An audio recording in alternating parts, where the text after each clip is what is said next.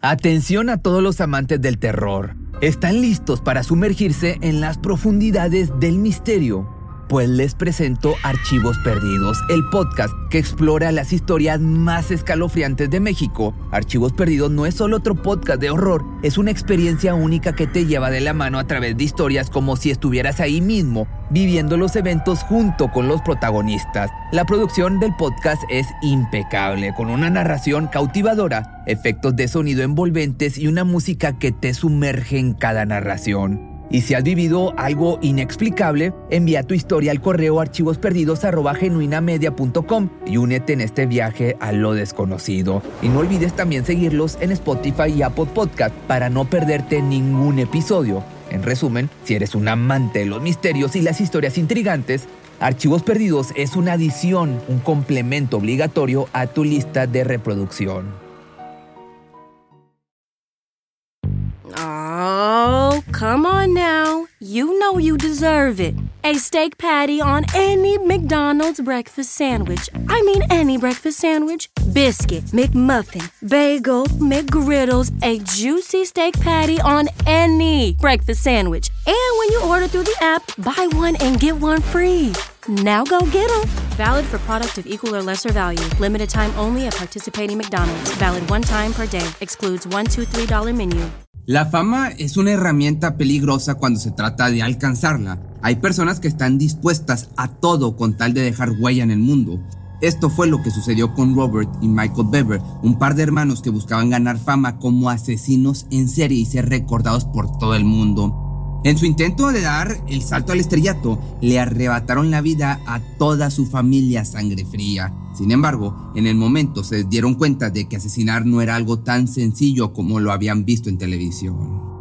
En la parte trasera de una unidad de policía se encontraban los hermanos Robert y Michael Bever, ambos cubiertos completamente de sangre y lodo, con la ropa destrozada, llenos de cortes, raspones y heridas abiertas en la piel. Los dos guardaban sepulcral silencio sin mostrar emoción alguna.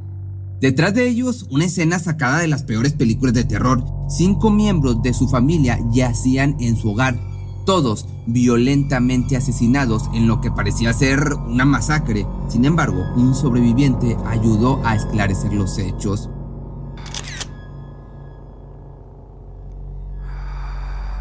Ambos fueron rastreados por unidades de búsqueda canina de la policía que respondió inmediatamente ante una llamada de auxilio en la que solo se pudieron escuchar gritos y conmoción.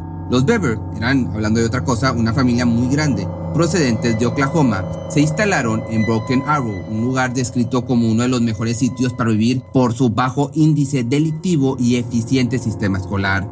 Ahí, April y David decidieron criar a sus siete hijos. El matrimonio tuvo tres hijas y cuatro hijos. Atum de dos años, Victoria de cinco, Crystal de 13, por otra parte Christopher de 7, Daniel de 12, Michael de 16 y Robert de 18. En el vecindario eran recordados como una familia muy discreta, pues no solían convivir con sus vecinos. Los niños no tenían permitido socializar con los demás o participar en actividades de la comunidad. A muchos les llamó la atención que tuvieran cámaras de vigilancia instaladas afuera de su hogar. Este aislamiento social se debía principalmente a sus creencias ligadas fuertemente al cristianismo. Los padres no creían que sus hijos debían ser educados bajo la influencia del sistema escolar de la zona, así que fueron instruidos por su madre, que en ese entonces trabajaba durante épocas específicas del año y podía estar atenta a sus siete hijos. Mientras tanto, David trabajaba como programador y analista para una empresa de tecnología, pero también tenía una oficina donde podía trabajar desde casa. Para ellos era común decirle a sus hijos sobre lo cruel que era el mundo y cómo el apocalipsis era una respuesta de Dios ante todos los pecados y perversiones que rodean al ser humano. Pese a esto, las amistades de la familia también los recuerdan como personas muy amables con un gran corazón, especialmente a April, ya que solía ayudar a los miembros de su comunidad cristiana de manera desinteresada. No obstante, el aislamiento social no parecía ser una limitante para los Bever, pues al registrar su domicilio se encontró una gran cantidad de dispositivos electrónicos y computadoras portátiles para uso personal. Michael y Robert solían pasar una gran cantidad de tiempo en Internet aprendiendo a grabar y editar sus propios videos. Tuvieron su propio canal de YouTube donde hablaban sobre videojuegos. Lo que parecía ser algo común en cualquier adolescente, al poco tiempo se fue degenerando gradualmente. Robert, que en ese entonces tenía 18 años, trabajaba para un call center cristiano atendiendo las llamadas de clientes que buscaban apoyo emocional, guía espiritual o un consejo. Este trabajo le permitió tener un sueldo propio y comenzar a adquirir sus pertenencias sin tener que pedírselo a sus padres. Un joven normal probablemente gastaría su dinero en videojuegos, ropa, artículos de tecnología o en alguna forma de pasar un rato agradable con amigos, pero Robert estaba lejos de considerarse a sí mismo como una persona normal. Poco después de comenzar a trabajar, el mayor de los hijos Bever empezó a adquirir munición, navajas de cacería y un chaleco antibalas hecho de Kevlar. Este último artículo lo portaba a diario mientras paseaba por la casa Incluso llegó a hacer un pedido de más de 2.000 balas y dos pistolas que compró de forma legal por internet, mismas que llegaron poco después. Cabe mencionar que en Estados Unidos es necesario ser mayor de 21 años para comprar un arma de manera legal, pero por alguna extraña razón Robert no tuvo problema alguno en adquirirla. No obstante, la obsesión del hermano mayor no era algo exclusivo. Su hermano Michael, con quien compartía habitación, lo admiraba y seguía en cada fase que atravesó durante la adolescencia, por lo que adquirió la misma inquietud al poco tiempo. Con sus ahorros compró un chaleco antibalas hecho de un material menos resistente, pues aún no tenía la edad para comenzar a trabajar por su cuenta, entonces pues no tenía dinero. Ambos de igual forma compartían una fascinación y admiración insana hacia los asesinos seriales y tiradores en masa, siendo esta última categoría la que buscaban imitar en un futuro. Casos como la masacre de Columbine y otros tiroteos en lugares públicos eran su mayor ambición, pues solían fantasear a menudo con exterminar a quienes se atravesaran en su camino. Esta icónica tragedia también acarrió una cantidad enorme de imitadores y seguidores que puso a todas las escuelas del país en alerta. A la fecha es una herida que no se ha podido cerrar completamente.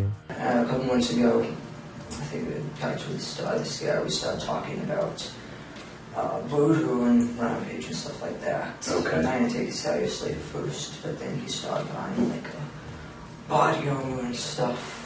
Where did he buy body armor from? eBay and Amazon. Oh, okay. And uh, basically, it just kept escalating, he kept getting ruined. And...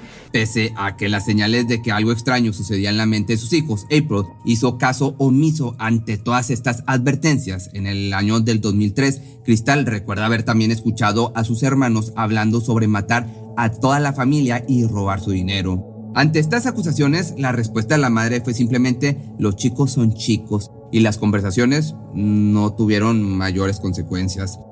La fascinación de los hermanos por los tiroteos masivos los llevó a crear su propio plan para llevar a cabo una matanza a gran escala. Querían acabar con al menos 500 personas, tenían todos sus planes guardados en una memoria USB misma que la policía encontró en el domicilio. Para este punto, su hermana se sentía demasiado incómoda con la creciente colección de cuchillos, además de la mención constante hacia el caso de Columbine como un acto de heroísmo y no una tragedia. Mientras tanto, sus padres seguían haciendo caso omiso. Comenzó a escribir un diario con sus fantasías de convertirse en un asesino infame. Decía que odiaba a la gente y que la sociedad no valía nada. Esto lo contó Michael a los investigadores. Se acercaba entonces el día en que el pedido llegaría al domicilio de los Bever. Naturalmente, los hermanos no podían permitir que sus familias se interpusieran en sus planes, por lo que un día antes de la entrega decidieron poner su plan en marcha. Al caer la medianoche, ambos tomarían un par de cuchillos para cortar la garganta de sus familiares, sin hacer mucho ruido para luego hacerlos en pedazos y conservarlos en el ático. Posteriormente iniciaron una matanza en la que planeaban aniquilar de 50 a 100 personas. Después regresarían a casa para grabar dos videos, uno con los cuerpos de sus familiares y otro sin los cuerpos. Todo esto fue admitido de hecho por uno de los hermanos tras su arresto, que por cierto lo que les iba a llegar pues era el armamento. Sin embargo, no todos los planes salen siempre a la perfección y este pues no fue la excepción. Aproximadamente a las once y media de la noche, el 22 de julio del año 2015, Crystal subió a la habitación de los hermanos para pedirles que hicieran la limpieza tras la cena. Al subir las escaleras, la invitaron al cuarto para que viera un video. Justo al tomar asiento, Robert le hizo un corte en el cuello. Para su sorpresa, las cosas no suceden como en televisión y en lugar de morir instantáneamente, se encontró con los gritos y forcejeos de su hermana. Fue apuñalada en diversas ocasiones en los brazos y abdomen antes de gritarle a su madre para pedir ayuda. Al entrar la mamá en la habitación, Crystal salió para alertar a sus hermanos menores, pero Michael la persiguió. Inmediatamente la alcanzó en la recepción donde la siguió apuñalando. Mientras tanto, en la habitación de los hermanos mayores, April, la madre, recibió aproximadamente 48 puñaladas de su hijo Robert. Tras haberle quitado la vida a esta mujer, comenzaron a buscar al resto de los integrantes. Victoria de 5 años y Christopher de 7 estaban escondidos en el baño muertos de miedo. La puerta estaba cerrada con seguro, por lo que Michael dijo a sus hermanos, abran la puerta, va a matarme, así que el pequeño no dudó en apresurarse para ayudar a su hermano mayor, abriendo la puerta y en cambio, estos no perdieron el tiempo para abalanzarse sobre los niños, apuñalando a los menores, en 21 ocasiones a Victoria y 23 a Christopher. Uno de los hermanos, Daniel, se encerró por otra parte en la oficina de su padre para protegerse. Fue ahí que decidió tomar el teléfono para llamar al 911. La llamada fue atendida por la operadora. Desafortunadamente, en ese momento fue engañado, al igual que sus hermanos, por Michael, que les hizo creer que se encontraba también en peligro. Una vez que abrió la puerta, fue el final de su vida. Lamentablemente, fue encontrado con 21 puñaladas. Del otro lado de la línea solo pudieron escuchar no, Michael, no, antes de que el mayor tomara el teléfono y revisara quién había llamado. Una vez que se enteró de que era la línea de emergencias, estrelló el teléfono en el suelo. Mientras tanto, Crystal había conseguido arrastrarse hacia afuera de la casa, activando la alarma en el proceso. Desafortunadamente perdió la conciencia y quedó desmayada en la acera. A los pocos minutos fue encontrada por Michael, que la arrastró hacia la casa dejando un mar rojo, un rastro de sangre. Una vez adentro desactivó el resto de la seguridad del domicilio. A estas alturas podrías pensar dónde diablos está el papá, pero la verdad es que mientras que Michael mataba a sus hermanos, su padre se despertó ante la conmoción que generó la matanza solo para encontrarse al salir de su cuarto con la daga de Robert incrustada en su estómago. No conforme lo apuñaló un total de 28 veces en diversas partes del cuerpo. A los pocos minutos de la llamada, regresando a lo del 911, los cuerpos de auxilio llegaron al lugar. De inmediato notaron el rastro de sangre en la entrada del domicilio, por lo que entraron en la propiedad con sigilo. Al acercarse a la puerta pudieron escuchar la voz de Crystal pidiendo auxilio, por lo que el oficial de policía que la escuchó derribó la puerta a patadas. Una vez dentro encontraron un verdadero baño de sangre y en la entrada a la pequeña. Cuando los oficiales le preguntaron quién le había hecho eso, la menor señaló que fueron sus hermanos mayores.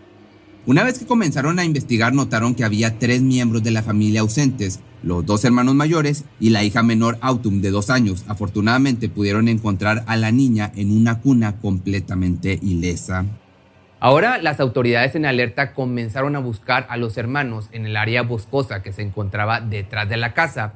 Al notar que podrían tener dificultades localizándolos, decidieron incorporar al equipo de búsqueda canino. Los perros de inmediato comenzaron su búsqueda tras olfatear las prendas de los hermanos y lograron dar con ellos a casi 3 metros entre los árboles. Al encontrarlo, Robert se rindió inmediatamente, mientras que Michael se quedó escondido en el lugar hasta que los perros de la policía lo sacaron mordiéndole el hombro. Ambos fueron arrestados. Dentro de la estación de policía fueron separados para tomar las declaraciones. Ambos admitieron de inmediato lo que habían hecho. No tuvieron problema para reconocer sus intenciones y la forma en que planearon sus crímenes. Los felicito, hicieron un gran trabajo, llegaron aquí muy rápido, fue lo que dijo Robert tras ser arrestado. Durante el interrogatorio, Michael reconoció que comenzaron los asesinatos debido al pedido de munición. Sin embargo, también recuerda que esa noche su hermano mayor había discutido con sus padres, además de que parecía tenerles rencor por la forma en que habían decidido mantenerlos alejados del mundo. De igual forma, en su búsqueda de fama, habían decidido ir a un lugar aleatorio para matar a una sola persona y después moverse a otro sitio para seguir realizando lo mismo una y otra vez hasta llegar a la cifra de asesinatos cometidos por sus héroes. Que por otra parte, los detectives se encontraban entrevistando a Robert que parecía no tener ningún tipo de remordimiento por lo que acababa de pasar y narró lo sucedido a los investigadores entre risas y bromas. Se veía orgulloso de sus actos. Declaró también que sus padres no eran la pareja amable que parecían, pues constantemente golpeaban a todos sus hijos. Sin excepción, además de que el verdadero motivo por el que seguían teniendo hijos era para evitar pagar impuestos. Previo, ya por otra cosa, al juicio, el hermano mayor se declaró culpable de inmediato, obteniendo una condena de cadena perpetua sin posibilidad de libertad condicional. No obstante, Michael decidió declararse inocente, por lo que su caso se llevó a los juzgados. Cristal fue llamada a narrar los hechos, pero no quería estar en la misma habitación que su hermano, por lo que se instaló una segunda sala donde podían interactuar con el jurado a través de una cámara web. En el proceso se demostró que el acusado tenía un IQ por debajo del promedio. Al dictar la sentencia, el joven fue sentenciado a cinco cadenas perpetuas sin la posibilidad de libertad bajo palabra. Las hermanas sobrevivientes fueron adoptadas por otra familia en Tulsa, esto en Oklahoma, que un tiempo después la casa donde ocurrieron los hechos fue incendiada y de sus restos crearon el Broken Arrow Memorial Park. Es así como un par de hermanos asesinaron a casi toda su familia en una sola noche. El asesinato de la familia Berber causó un gran impacto en la sociedad, ya que se les recuerda como el crimen más sanguinario de la región. Los locales siguen recordando estos trágicos hechos al reunirse en el Memorial Park. Pero, si te gustó este video, no olvides seguirme en mis redes sociales y recuerda que está mi otro canal, es, lo encuentras como Pepe Misterio Shorts. Cuando el tráfico te sube la presión, nada mejor que una buena canción. Cuando las noticias ocupen tu atención, enfócate en lo que te alegra el corazón. Y cuando te sientas mal, un buen médico te ayuda a sanar. Sabemos que mantener tu salud es tu prioridad, también es la nuestra en Kaiser Permanente, donde trabajamos juntos para cuidar de todo lo que tú eres. Kaiser Permanente, para todo lo que tú eres. Kaiser Foundation Health Plan of the Mid-Atlantic Stay Inc., 2101 East Jefferson Street, Rockville, Maryland 20852. ¿Te preocupas por tu familia? Entonces, ¿por qué darles solo huevos ordinarios cuando pueden disfrutar de lo mejor? Eggland's Best, los únicos huevos con ese delicioso sabor fresco de granja, además de la mejor nutrición, como 6 veces más vitamina D, 10 veces más vitamina E y 25% menos de grasa saturada que los huevos regulares, además de muchos otros nutrientes importantes. Así que, dales los mejores huevos.